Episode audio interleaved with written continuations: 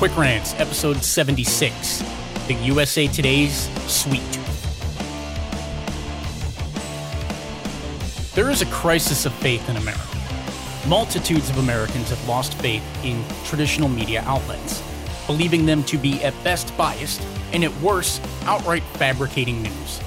The most logical step to combat such a loss of public trust would be for the major news outlets to refocus on sound reporting, confirming sources, fact checking, and clearly identifying editorials as such.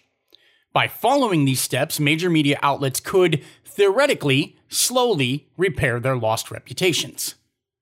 That is one option. If you are the USA Today, though, you could accept a dumpster full of money from Netflix to turn your front page into a fake news story about human hybrid animal babies and the danger they pose to society. I shit you not, the USA Today fucking did this, and in doing so, they eroded nearly all remaining credibility they have as a news agency. They allowed Netflix to advertise for their new show, Sweet Tooth, a television adaptation of a DC comic about human hybrid babies being born during a time when civilization is falling as the result of a deadly virus.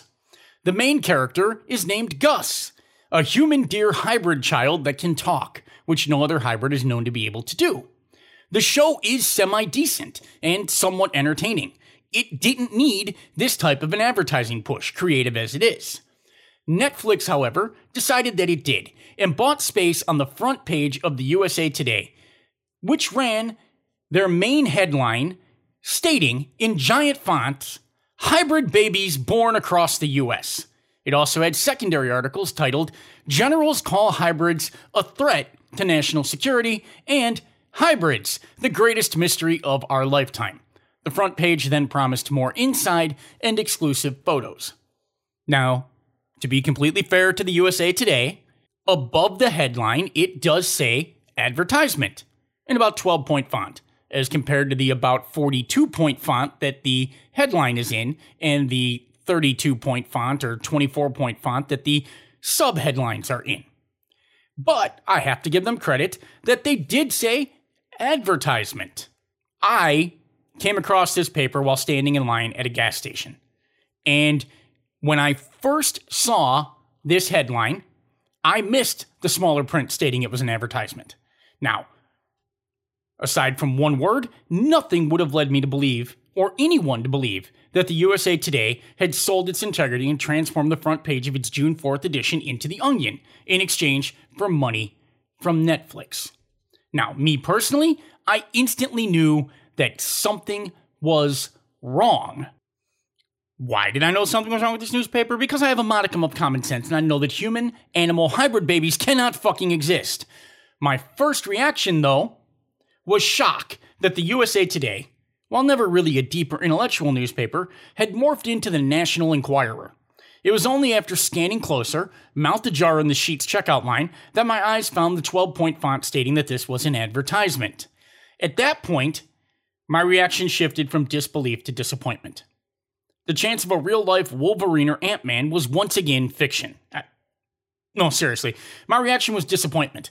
I'd have actually been less disappointed if the USA Today had just morphed into the National Enquirer and was running these type of bullshit stories. Next up, I can see where Bigfoot has found, or that Elvis is alive and married some woman in central Pennsylvania, and dibs on on um, Satan returning to Earth in the next couple of weeks and the signs of the apocalypse.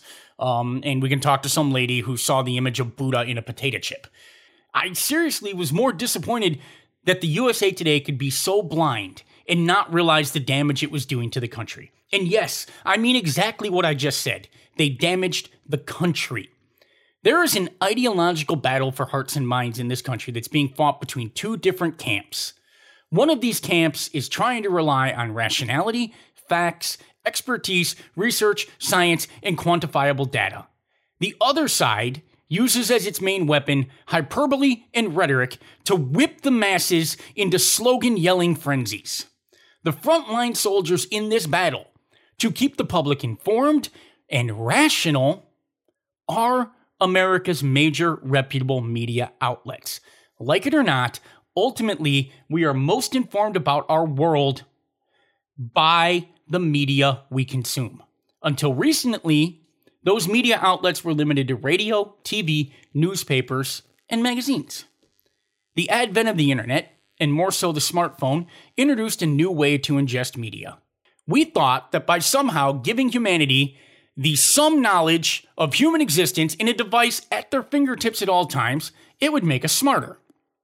It did the exact opposite. It made us idiots.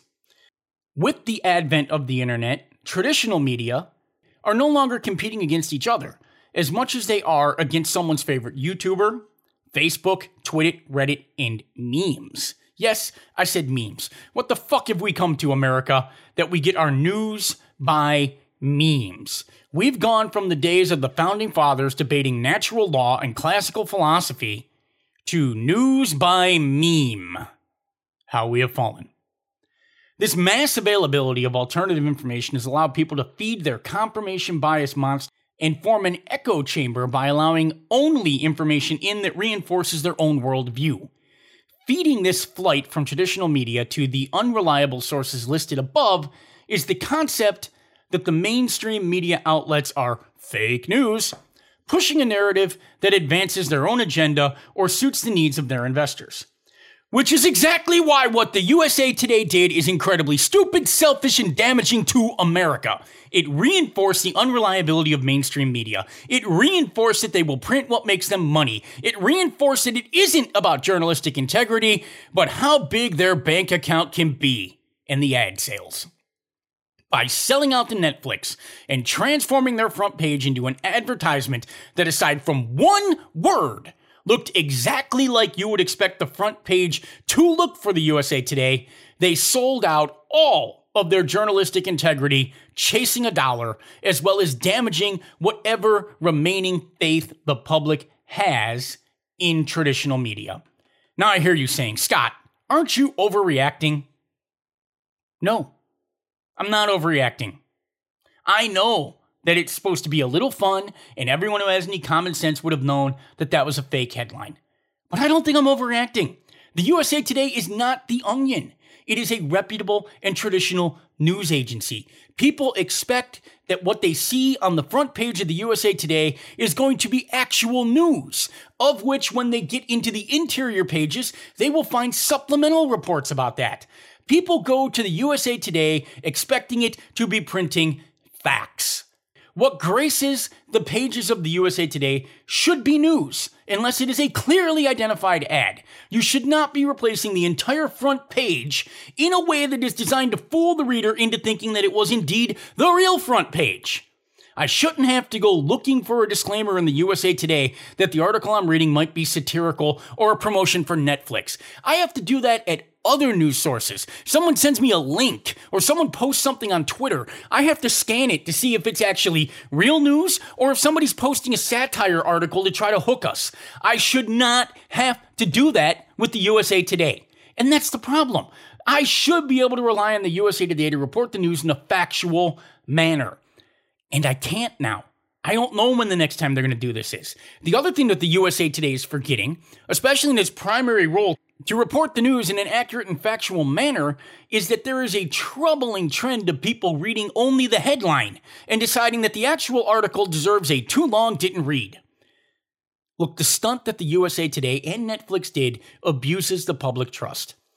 It also further erodes the faith that people have in the mainstream media institutions. Whatever faith happens to be remaining, it's eroding.